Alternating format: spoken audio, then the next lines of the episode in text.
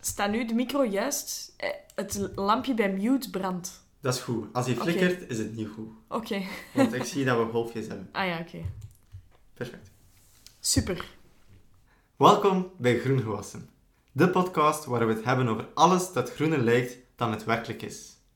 Mijn naam is Tom de Blonde en samen met mijn co-host Margot Koppes proberen we de feiten achter de stellingen te ontdekken, zodat we uiteindelijk terug het bos door de bomen kunnen zien. Even Tom. Jij zegt zo, proberen we de feiten achter de stellingen te ontdekken. Maar we hebben helemaal geen stellingen meer. Dat is echt vlot. Podcast opnemen, een uurtje en je bent er vanaf. Ja, misschien voor de eerste aflevering houden we het hierbij. En volgende keer gaan we iets anders zeggen. Of gaan we nu gewoon terug opnieuw beginnen. Ja, misschien iets anders. Welkom bij Groen Gewassen. De podcast waar we het hebben over alles dat groener lijkt dan het werkelijk is. Mijn naam is Tom de Blonde en samen met mijn co-host Margot Koppes Hey. gaan we op avontuur door de jungle van ecologische claims, zodat we uiteindelijk terug het bos door de bomen kunnen zien. Supergoed, Tom. Dank u wel. Ja, sterk. We zijn vertrokken. We zijn vertrokken. Margot, deze aflevering is een hele boterham. Ja, eh, we zijn er ingedoken en bijna verdronken. Ja, ik denk dat dat alles samenvat over wat voor een kluwen dat dit is. Ja. Deze aflevering gaat voor alle duidelijkheid over bebossing, over herbebossing, over ontbossing. En al het groenwassen dat, daarbij, dat daaraan te pas komt. Want tegenwoordig bomen planten is hot. Zeker als je kijkt naar het nieuws. Ik heb een paar kleine fragmenten mee. Eh, het zijn geen titels, maar gewoon wat ik gelezen heb. Onder andere, Saudi-Arabië wil 10 miljard bomen planten in de woestijn. Oké. Oké, succes. Eh, er zijn heel wat bedrijven ook, eh, als je online bestelt, die per bestelling beloven dat zij een boompje zullen planten. En dat lijkt heel goed, dat lijkt heel ecologisch. Eh, ik denk dat we allebei ook familiair zijn met Ecosia, de zoekmachine online. Ja. Die beloven per zoveel kliks een boom te planten. Er zijn ook oliebedrijven die in hun klimaatplannen om eh, ja, zero net neutraal carbon niks meer uit te stoten bomen willen planten. Heel veel buzzwords. Ja, mooie buzzwords. Ook als ik een vliegtuig pak, ik denk jij ook, krijg je Ja. altijd de optie om je ja, CO2-afdruk te compenseren. En betaalt iets extra. En dan, ja, dan planten ze een boompje ergens. Eh, en op YouTube en ik denk op TikTok ook en wat dan ook. Ik ben niet zo mee met TikTok-dingen altijd. Maar eh, daar zijn er heel veel challenges, ook om bomen te planten. Ehm Mr. Beast is zo een van die YouTubers. Ehm, met zijn hashtag Team Trees willen ze 1 triljoen bomen planten. Dat is meer dan dat Saudi-Arabië wil planten, dus allee, hats off for them. En ik denk dat we er ook allemaal van overtuigd zijn dat dat een goede zaak is, het bomen planten. Er zijn verschillende redenen. Ja, ten eerste al, de biodiversiteit van een bos is prachtig. We hebben allemaal ook gemerkt hoe aangenaam het kan zijn om door een bos te wandelen tijdens corona, als er geen enkele andere plek is om naartoe te gaan. En als first date, Bijvoorbeeld, om nu maar iets te noemen. tussen de bloemetjes en de bijtjes. Ehm, maar er zijn nog andere extra voordelen. Bijvoorbeeld in steden kan een bos of een park echt als natuurlijke airco dienen. Als een soort heatsink, een plek waarin dat de warmte ja, tussen aanhalingstekens verdwijnt. En waar daardoor de steden verkoeld eh, worden. Ja, tegenwoordig, de laatste jaren, ook met de warme zomers, eh, lees je in de krant dat in het centrum van de stad, in Gent of Leuven, Brussel, dat het tot 6 graden warmer kan zijn dan eh, ja, een paar kilometer erbuiten. Ehm, en dat zijn die lokale warmte-eilanden eigenlijk. En dus bomen en parken kunnen daar een grote rol in spelen om, dat, om die temperatuur binnen de stad naar beneden te halen. Ja, absoluut.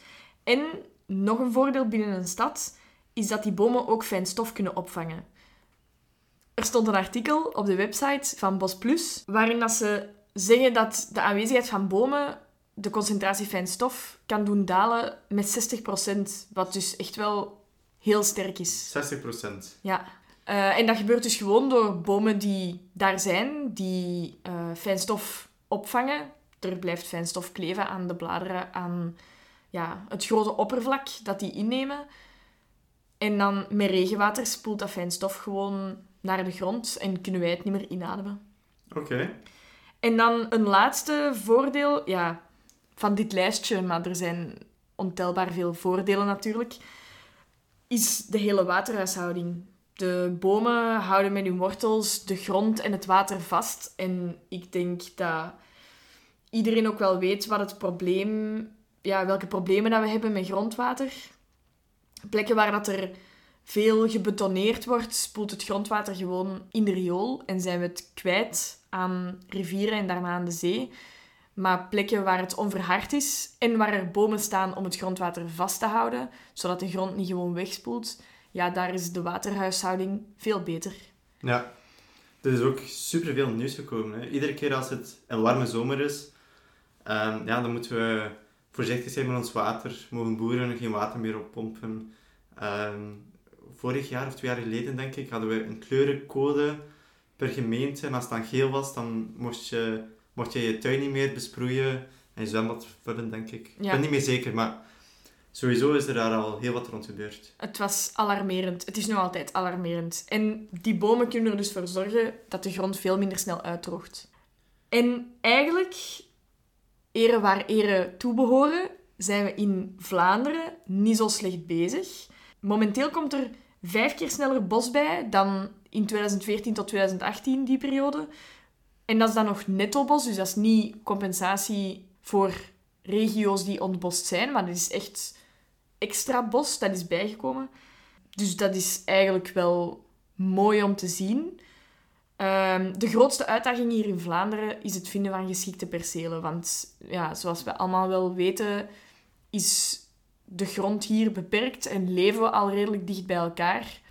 Er is gewoon niet veel plaats om nog nieuw bos te planten. Dus moeten natuurorganisaties op zoek gaan naar privé-eigenaars die hun grond willen bebossen. En eh, dat is moeilijk. Je zei het daarnet ook al, dat een heel groot deel van Vlaanderen is eigenlijk al volgegoten met beton. Dus het is moeilijk om daar opeens een, een Ja. park van te maken. Of En een er is ook- bosrijk gebied. Ja, en er is ook heel veel landbouwgrond die... Ja, dat is groen, maar dat is een groene woestijn tegenover alles wat een bos biedt. Dus Ja. het is absoluut moeilijk. En ja, als we kijken globaal naar het globale plaatje, dan is het nog altijd heel moeilijk. Ja, zoals dat je daarnet eh, al hebt aangehaald, is het ja, een beetje schering en inslag dat we berichten zien van het Amazonewoud dat verdwijnt, van ehm, illegale boskappen in, in Afrika, in het regenwoud. Dus het is, ja... Ik heb gelezen dat er globaal in 2020 42.000 vierkante kilometer aan primair woud is gekapt. Primair woud, dat wil dan al zeggen dat het bos is dat echt tientallen, honderden jaren oud is, dus dat niet zomaar hersteld kan worden. En 42.000 vierkante kilometer, dat is de oppervlakte van Nederland. Dus over een Oké, tijdspanne wow. van tien jaar, laat ons zeggen, ja, is dat ongeveer West-Europa dat gekapt wordt. Ja. Wat dat echt wel enorm is. Dat is echt wel enorm. Dus globaal gezien verdwijnt er meer bos dan dat, dan dat erbij komt. Maar in Vlaanderen zijn we toch een beetje goed bezig, heb ik het gevoel, en komt er netto meer bos bij. Ja, maar natuurlijk, die 42.000 vierkante kilometer, ja, die twee, maar het is net iets meer dan 200 hectare die er is bijgeplant in eh, 2020. Ja, die valt daarbij in het niets. Ja, Dat is niet... eh, je niet... het zelfs eigenlijk niet. Nee, nee. En zeker niet in vergelijking met de enorme wouden die er gekapt worden. En dus waarom verliezen we bossen? Is misschien de meest logische vraag hierop. Waarom wordt er aan boskap gedaan? En ik heb de internet een beetje doorploegd. En eh, ik heb gezocht naar, oké, wat zijn dan de redenen waarom dat boskap plaatsvindt? Mhm. Eh, de grootste reden is dat die primaire bos eigenlijk omgezet wordt in landbouwgrond. Eh, landbouwgrond om, in de Amazone is dat dan om soja te telen of industriële veeteelt, dus dat zijn echt grote bedrijven. In Indonesië bijvoorbeeld is dat eerder om palmolieplantages te planten. om dan eigenlijk te exporteren naar het buitenland. In beide gevallen, de lokale gemeenschap gaat daar niet veel van zien of die producten gebruiken, maar dat is heel hard gericht op export naar Amerika, naar Europa, naar China, ook heel hard. Maar je zegt, de lokale bevolking gaat daar niet veel van zien, in de zin van, zij gaan daar vooral niet veel baat bij hebben dan. Ja, ze gebruiken die producten wel, maar het grootste deel van die producten dat gaat naar het buitenland. Ja.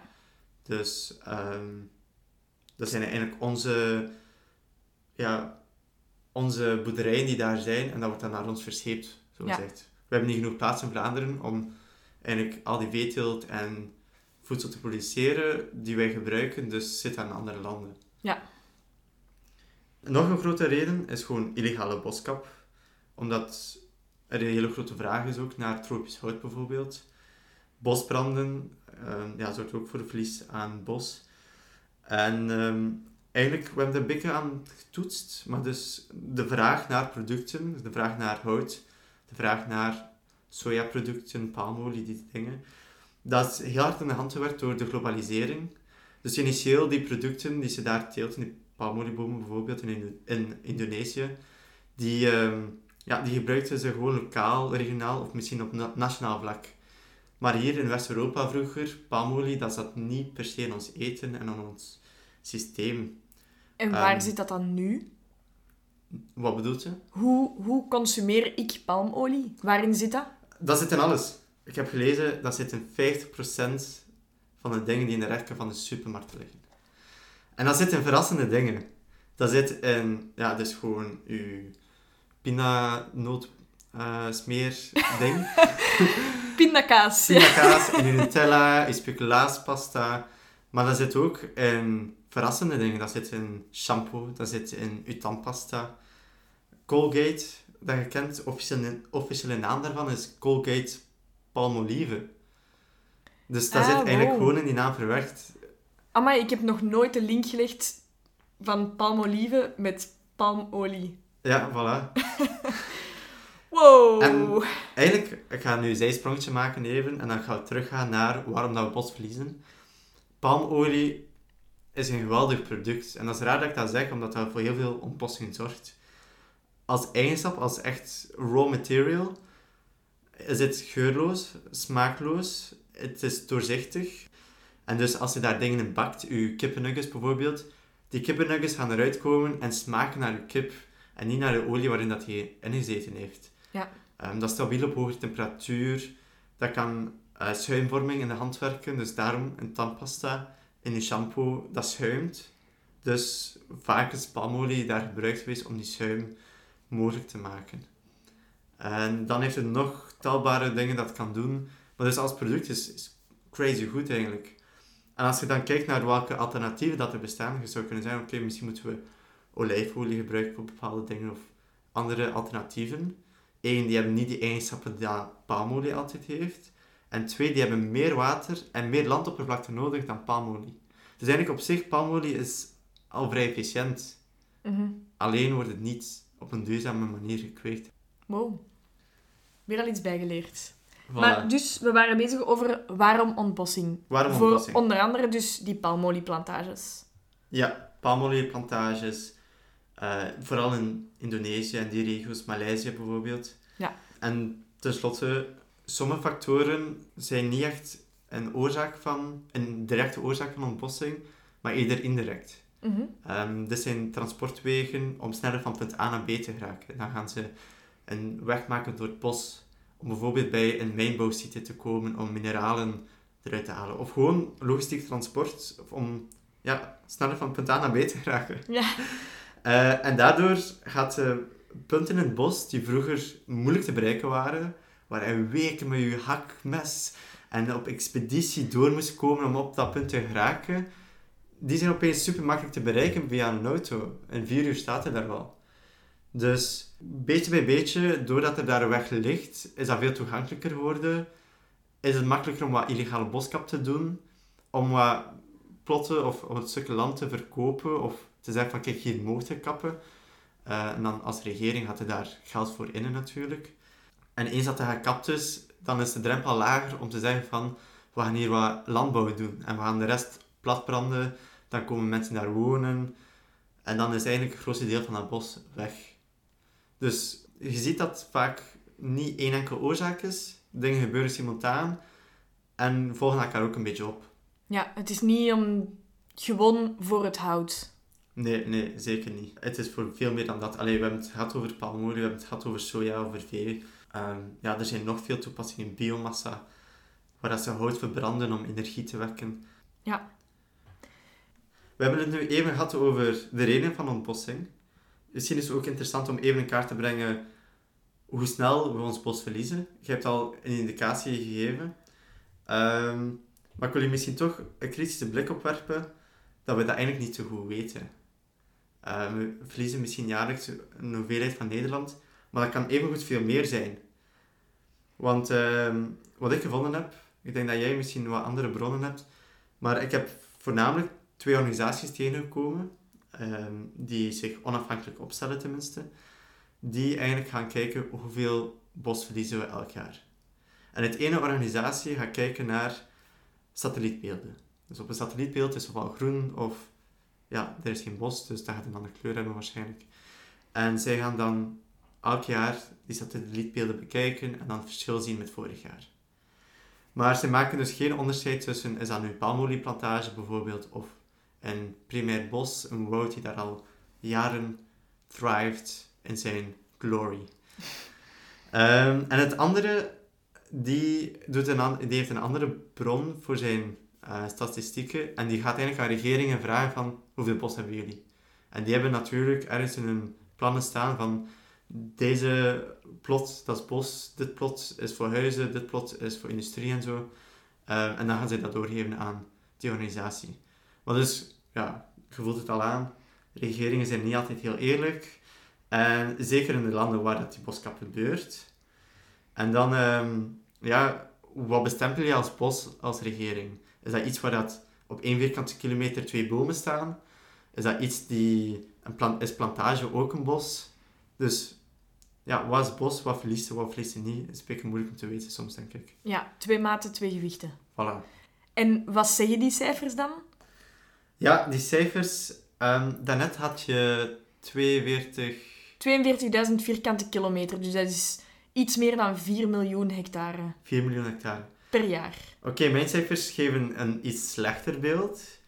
Het meest conservatieve, en dat is um, degene die aan regeringen vraagt hoeveel bos dat ze hebben, mm gaat uit van zo'n 10 à 16 miljoen bos per jaar dat verdwijnt. Dus hectare. En ja, het andere, die satellietbeelden gebruikt, dat is nog erger. Dat is 72 miljoen hectare dat verdwijnt ja. elk jaar. Maar misschien moet ik dat ook even in het licht zetten van die 72 miljoen. Uh, je kunt elk jaar, dus als je jaar op basis, jaar op jaar vergelijkt hoeveel dat er verdwijnt, ja, boskap dat ziet erop. Groen wordt grijs of zo. Of, dat verandert van kleur. Ja. Maar een bos dat terug aan het groeien is, ja, dat, dan, dan neemt heel veel tijd in beslag. Dus waarschijnlijk gaat hij pas na een tijdje de terug, allee, hetgene zien dat terug bebost is geweest. Oké. Dus ik denk dat er daar ook, ja. ja, dat het misschien te negatief wordt bekeken. Maar we kunnen wel concluderen dat de cijfers nogal schrikbarend zijn. Ook al is het maar 4,2 miljoen uh, hectare, dat is nog altijd geweldig veel. Denkende aan minister Demir, die zich sterk maakt dat er 215 hectare in België is bijgeplant in 2020. Allee, er is nog werk aan de winkel. Ja, ja zeker en vast. Ja, die cijfers, dat is crazy hoe ver dat ze uiteen liggen. Hè. 4, uh, 4 miljoen of 70 miljoen hectare. Ja. Dus eigenlijk weten we het niet. Het is, Heb ik Ja, het is veel. Het is sowieso veel. Maar niemand weet echt hoeveel. En dat is misschien ook een beetje het probleem met heel het ontbossingsgedoe, is dat er weinig gereguleerd is. En als we kijken naar wat kunnen we doen tegen ontbossing, gaat dat eigenlijk altijd uit van regulering uh, op verschillende vlakken. Er zijn eigenlijk drie manieren waarop we ontbossing kunnen tegengaan of kunnen reguleren en een beetje onder controle krijgen. Dus aan de ene kant hebben we de labels. Denk aan het FSC-label, dat op heel veel verpakkingen staat. Bijvoorbeeld op je toiletpapier staat FSC, op heel veel kartonnen verpakkingen staat FSC. FSC staat voor Forest Sustainability Council, denk ik. Dat maar dat moeten we nagaan, misschien. Don't believe me, maar dat moeten we nagaan. Oké. En die herken je, misschien de logo even omschrijven. Het Ja. is een soort vinkje dat dan overgaat in een boompje. Ja, heel herkenbaar eigenlijk. Ja, Je, dat is zoiets, je gaat er nog nooit op gelet hebben dat dat op een verpakking staat. Maar als je het ziet, dan zeg je, ah, dat, eh, ja, ja. ja. voilà. En dus de, het idee achter FSC is dat er duurzaam wordt gekapt als er één boom per voetbalveld per 20 jaar wordt gekapt. En het hout dat dan daarvan komt, krijgt een FSC-label. Het Maar- probleem is... Ja, Ik voel het aankomen. maar dat is helaas alleen in theorie zo. Ehm, het is ondertussen een beetje publiek geheim dat er bij die labels voor ontbossing en rond heel de papierindustrie, ja, eh, eh, dat er toch wel wat corruptie rond hangt. Ja. Ehm, dat de hele contradictie van er zijn meer en meer labels en meer en meer organisaties die het goed willen doen. Ja, dat staat lijnrecht tegenover de cijfers die zeggen dat er elk jaar meer en meer ontbost wordt. Ja, om die FSC misschien ja, een te zeggen wat er fout kan gaan, of dat van corruptie, om dat een beetje tastbaarder te maken. Er wordt dus één boom gekapt per voetbalveld per 20 jaar. Maar dat betekent niet dat die bomen daar rond niet gekapt worden. Dus die eerste boom, dat is een FSC-boom, dat is duurzaam gekapt geweest, omdat de rest nog niet gekapt is. Maar de rest kan nog steeds gekapt worden, en dan wordt dat gewoon gemengd met dat FSC-hout. Want wat wij gezien hebben, en uit heel veel dingen die wij waarnemen, op het internet weliswaar, we zijn niet geplaatst gegaan, ehm, is dat die hout, dat komt allemaal gewoon samen op dezelfde plaats. En dan gaan zij gewoon zeggen van oké, deze is, geven ze een rood kleurtje aan alles dat FSC-hout is, en een blauw kleurtje aan alles dat eigenlijk illegaal boskap is. Maar dat staat gewoon op dezelfde plaats. En dat wordt ook gewoon allemaal tezamen verwerkt. En dan uiteindelijk staat daar niet op uw pak toiletpapier, staat daar niet gewoon FSC, maar daar staat FSC niks. Wat dus concreet wil zeggen, hier zit een beetje FSC-hout in. En voor de rest is het eigenlijk, Illegaal boskap. ja, niet per se illegaal, maar Niet duurzaam tenminste. niet duurzaam. Vooral niet duurzaam. Daar Ja. kun je wel zeker van zijn. En dat is zo'n beetje het probleem met die labels. Daar wordt dan eigenlijk heel veel aan greenwashing gedaan. Je denkt, amai, er staat een FSC-label op, dus het zal wel duurzaam zijn. Maar dat is eigenlijk niet. Ja, het is eigenlijk misleiding van de consument tot en met. Hè. Je, gaat, je ziet een label, ten eerste dat hout is duurder waarvoor je betaalt, omdat dat een duurzaam, zogezegd, geoogst is geweest. Maar het symbooltje voor 100% FSC is bijna krak hetzelfde als het symbooltje voor FSC met heel veel niet duurzame houten verwerkt. Eh, Het enige verschil is dat naast FSC staat er 100% als het 100% FSC hout is. En bij het andere staat er niks naast, als in, het is een mengeling van dat hout. Ja. En het, is, ja, het gaat op verschillende plekken eigenlijk mis. Waarom dat het dat dat niet gewoon apart gehouden kan worden. We kijken bijvoorbeeld naar eh, bepaalde loopholes in heel de regulering rond FSC. Eh, maar dat kan evengoed gaan naar op heel lokaal niveau. De mensen die ehm, de FSC-certificaten moeten uitdelen, die worden soms ook omgekocht ehm, door, door houtverwerkende bedrijven. Ja, en natuurlijk, die lokale mensen, voor hen is dat hun inkomst. Dus Ja. ja. Puntje 2 dat ik wil aanhalen is het beleid. En dat is iets waar dat er ja, heel veel mogelijkheden in zijn, maar dat jammer genoeg niet heel hard wordt uitgespeeld.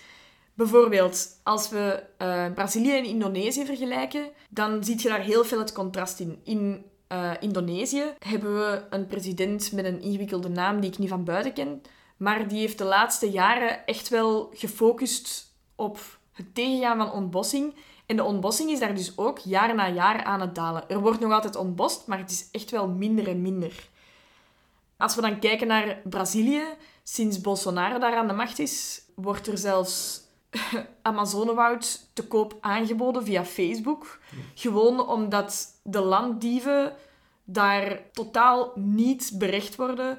Ja, er is eigenlijk amper controle van de autoriteiten op al dan niet legale boskap. En dus kan iedereen zomaar een beetje doen wat dat hij wilt. Na deze opname ga ik op Facebook naar Marketplace en ga ik een stukje Amazonewoud zoeken. Ik zal zoeken of dat ik het kan vinden. En kopen? Zien hoe, dat duur, hoe duur dat is. Ja, nu ben ik ook benieuwd. Ik ben heel benieuwd. Ik Ja. vind het heel gek.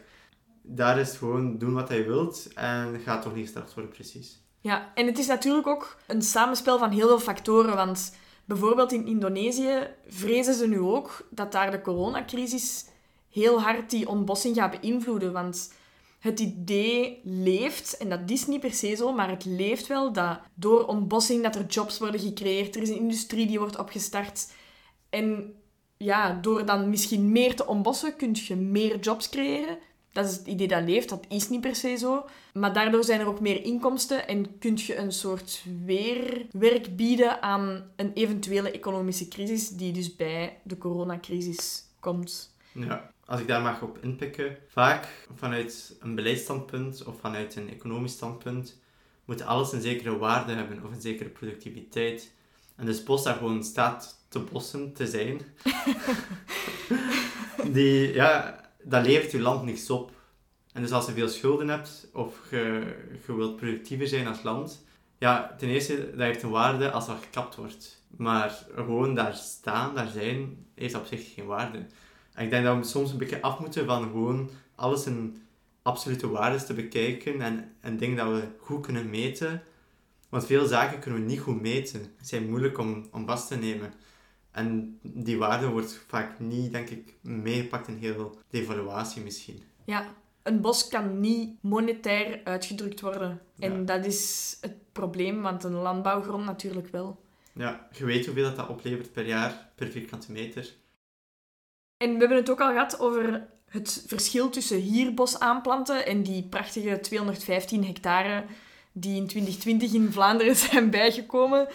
En die echt tegenover de meer dan 4 miljoen vierkante kilometers, eh 4 miljoen hectares, ja, eh, wereldwijd, die zijn ontbost. Hè, dat eigenlijk de bossen die hier in Vlaanderen komen een druppel op een hete plaat zijn.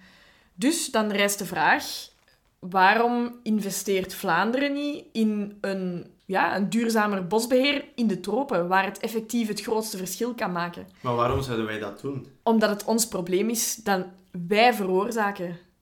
Ja, ik denk dat dat, daar een goede vraag is om bij stil te staan, want dat, dat is niet ons probleem, want dat gebeurt niet bij ons. Maar wij zijn wel degene die de vraag creëren naar palmolie, naar cacao, naar koffie, naar al die producten waarvoor de ontbossing ontstaan is. Dus zolang dat die vraag er is en de vraag beantwoord wordt op een niet duurzame manier, zijn we daar wel verantwoordelijk voor. Ja. Waarover we trouwens ook nog een heel interessante aflevering gaan doen, die verantwoordelijkheid. Ja, wie is er verantwoordelijk voor wat eigenlijk? Hè? Ja. Anyway, het is zeker nuttig om zelf als vragende partij ook die investeringen te gaan doen waar het hout verdwijnt, waar de ontbossing gebeurt, waar het grootste effect kan bereikt worden. En dat is dus iets dat eh, het Vlaams Fonds Tropisch Bos doet. Die krijgen elk jaar een aantal honderdduizend euro's. In 2020 was dat zelfs ze- bijna 700.000 euro, wat dat veel geld is tegenover de vorige jaren. Want als we kijken naar bijvoorbeeld Nederland, die steken daar een paar miljoen in. Hè, dus je moet alles in zijn perspectief zien. Van waar komt dat geld dan? Is dat van de belastingbetaler of is dat Ja, gewoon van jij, van jij en ik. Dus eigenlijk werken we al mee aan de Ja, maar het kan beter. Het kan altijd beter en het kan vooral altijd meer. Wat dat ze bijvoorbeeld doen, er stond op de site van het Vlaams Fonds Tropisch Bos een voorbeeldproject eh, van een lokale gemeenschap in Peru. Die werd ondersteund voor duurzaam beheer van hun reservaat en om de waardeketen van cacao te verbeteren. Wat dat dus een supergoed project is. Maar er stond ook het prijskaartje bij, wat dat 100.000 euro was. Dus dat kost allemaal wel effectief geld. En je kunt je dan wel afvragen, 700.000 euro, dat betekent dat je zeven zo'n projectjes kunt financieren. Ja, zeven zo'n projectjes op een heel Amazonewoud, Op de Nederlanden die verdwijnen elk jaar. ja, is dat eerder beperkt. Maar het is iets. Het is echt wel iets en het is echt wel een als derde eh, manier om ontbossing tegen te gaan, kan het ook wel tellen. En vind ik het persoonlijk ook wel heel waardevol. Dus is bebossing dan een oplossing tegen ontbossing? Nee, maar we moeten het wel doen. Het is, ja, we moeten aan de ene kant ook gewoon stoppen met ontbossen. Want als we bijvoorbeeld het hebben over ontbossen, zeiden we het al, die 4,2 miljoen is primair woud. Dat verdwijnt. Dat is geen woud dat na vijf jaar groeien terug in zijn volle glorie daar staat. Ik vind het interessant dat je het zegt, want er is een gigantisch groot verschil tussen een, een woud dat er al lang staat en iets dat we net aanplanten. Eén is dat aanplanten, je moet daar heel voorzichtig mee zijn. Dat is niet zo simpel als het lijkt. Een nieuw bos eigenlijk herbebossen, of grond herbebossen laten we zeggen, dat gaat niet gewoon met, oké, we gaan daar 100 eiken op planten, rij na rij na rij. En woud is, is een mengeling van eerst de bomen, dan heb je heel veel fungi, kleine ecosystemen, je hebt heel veel dood materiaal dat op de grond ligt ook. Verschillende soorten bomen en ja, ook wormen, uw dieren, uw jaguars in de tropen en zo. Er is een gigantisch groot verschil tussen gewoon iets planten.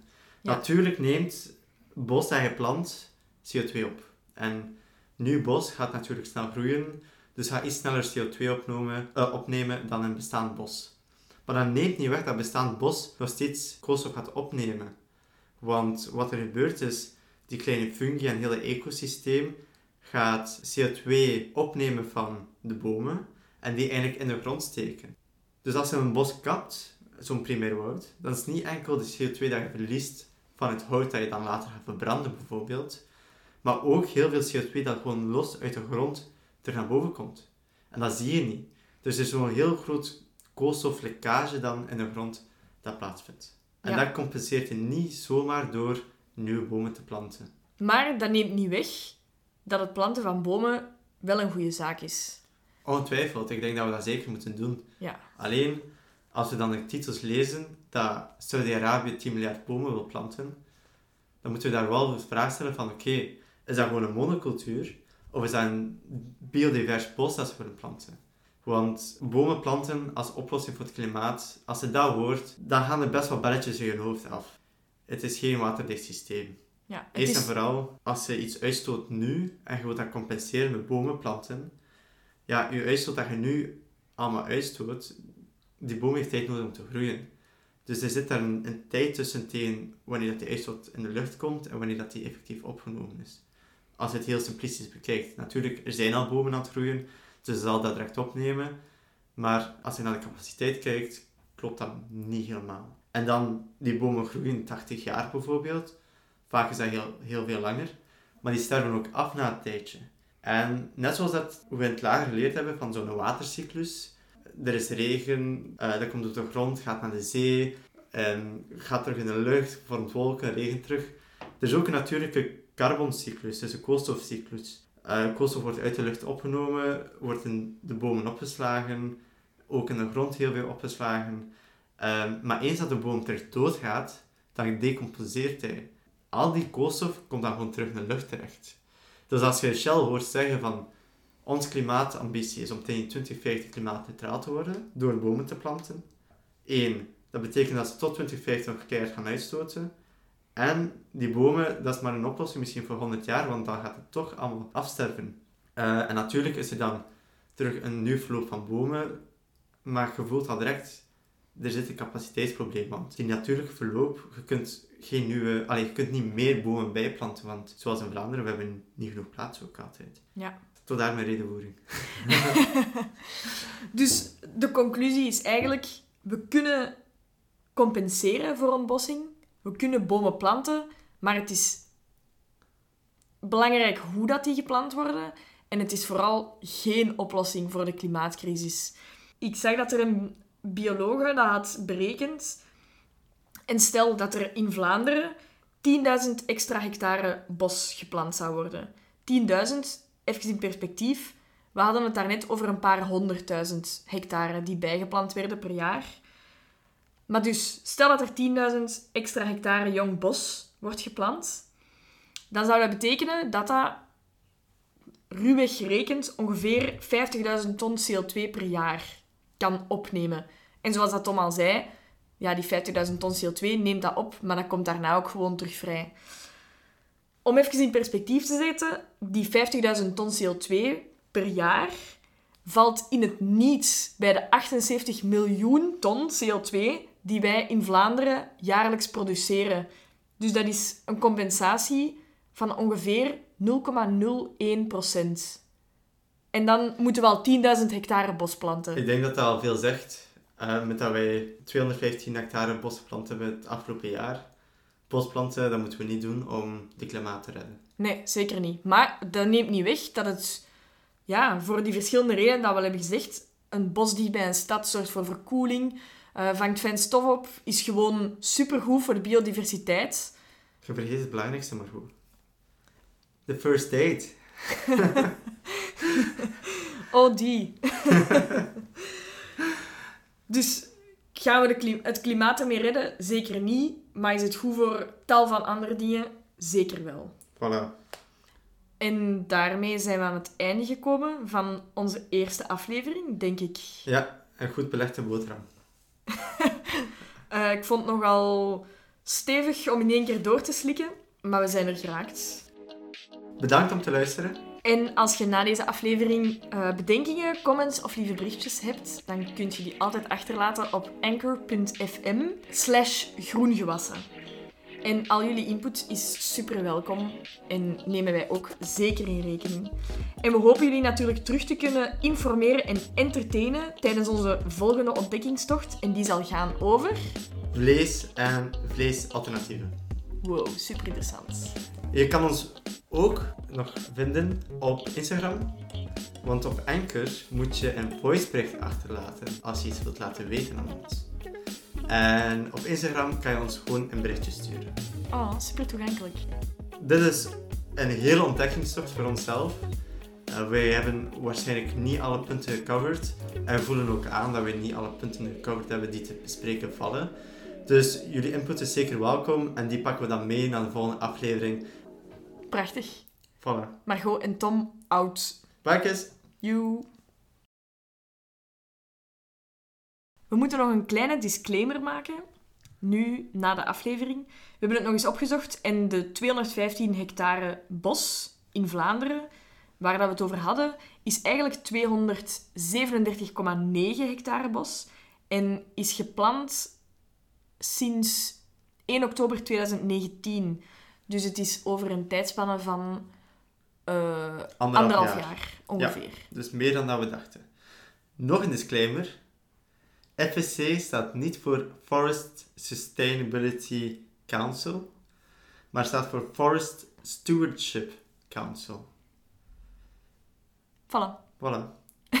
dus hierbij onze fouten recht gezet. En moest je nog meer fouten vinden, je weet ons te bereiken.